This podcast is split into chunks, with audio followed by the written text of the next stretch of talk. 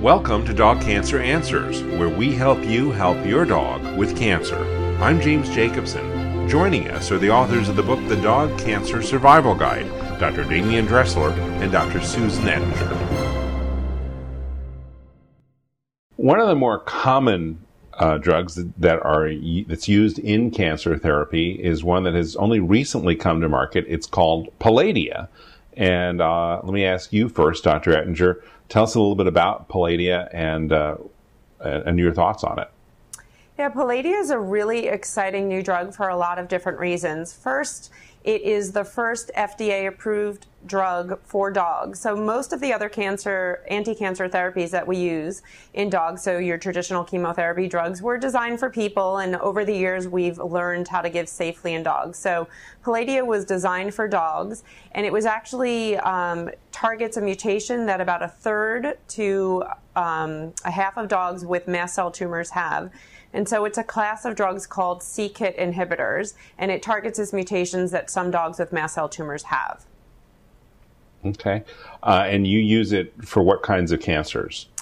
Well, obviously the number one cancer that we use it for is dogs with skin or cutaneous mast cell tumors.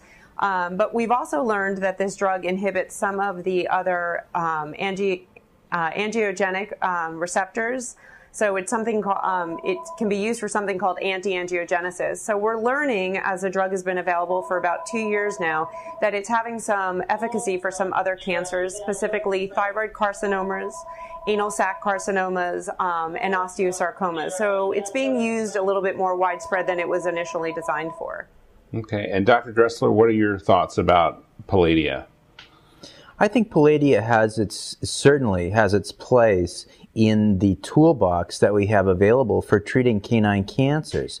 It got a lot of press because it was the first drug, and as such became very well known. But because the first drug approved for canine cancer. Now, we should understand that most of the drugs that we use in conventional cancer care in dogs are actually human drugs. They're approved for use in humans, and may even be more frequent than the use of Palladia. Okay. Now, there are some interesting side effects from Palladia and cautions related to Palladia, right? Either one of you want to pick up on that? Well, Palladia is an oral medication that you're giving at home, usually every other day or on a 3-time-a-week schedule. So commonly we're using it Monday, Wednesday, Friday. So most of the time when we're administering injectable chemotherapy at the office, if their dog's going to get side effects, it's usually going to be within the first couple of days. And it's within a couple of days, the dog is going to get over those side effects. With Palladia, since it's continuously being given by the guardian at home, those side effects can continue to build up. And it's really important if your pet's having any side effects, weight loss, vomiting, diarrhea, changes in appetite or energy, that you contact your veterinarian and you stop the medication. It's more important to give the pet a Palladia holiday than to keep plowing through the side effects. So it's really important to early recognition of side effects, stop the medication, and then contact your oncologist or your veterinarian who's managing the case with you. Dr. Dressler? Absolutely. And if one digs a little bit, either in a conversation with the oncologist or even online, there are data available that give you the odds, the statistics. Okay, what are the odds of getting a side effect? You know, I think with Palladia, it's 30-40% or something like that of some sort of GI upset, vomiting or diarrhea or these types of things. And there are more rare and more serious ones as well that you can find. And it's important that as a guardian for you to understand exactly what that means.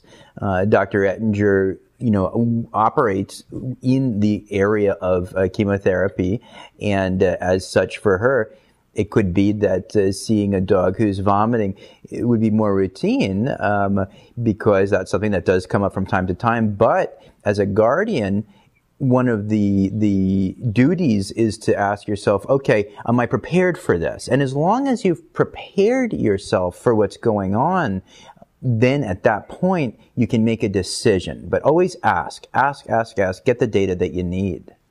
Okay. And I guess final question, Dr. Ettinger, I'll throw this to you. What's the price tag for Palladia? Well, that probably would depend a little bit on what part of the country you're in, but in general, for about a 70-pound dog who's on the medication either 3 times a week or every other day, just for the drug itself, you're probably looking at about $500 per month. So I have to say, you know, in the spectrum of some of the other injectable drugs, it's pretty moderately priced, but, you know, moderately priced. It's not one of the most expensive drugs that we have. Okay. Dr. Ettinger in New York, Dr. Dressler in Hawaii, thank you so much for being with us. More information, a lot more information on Palladia and all sorts of different cancer treatments, both chemotherapy and natural, in the Dog Cancer Survival Guide. Thank you both. Thank you. Thank you. For more information on dog cancer, visit dogcancervet.com.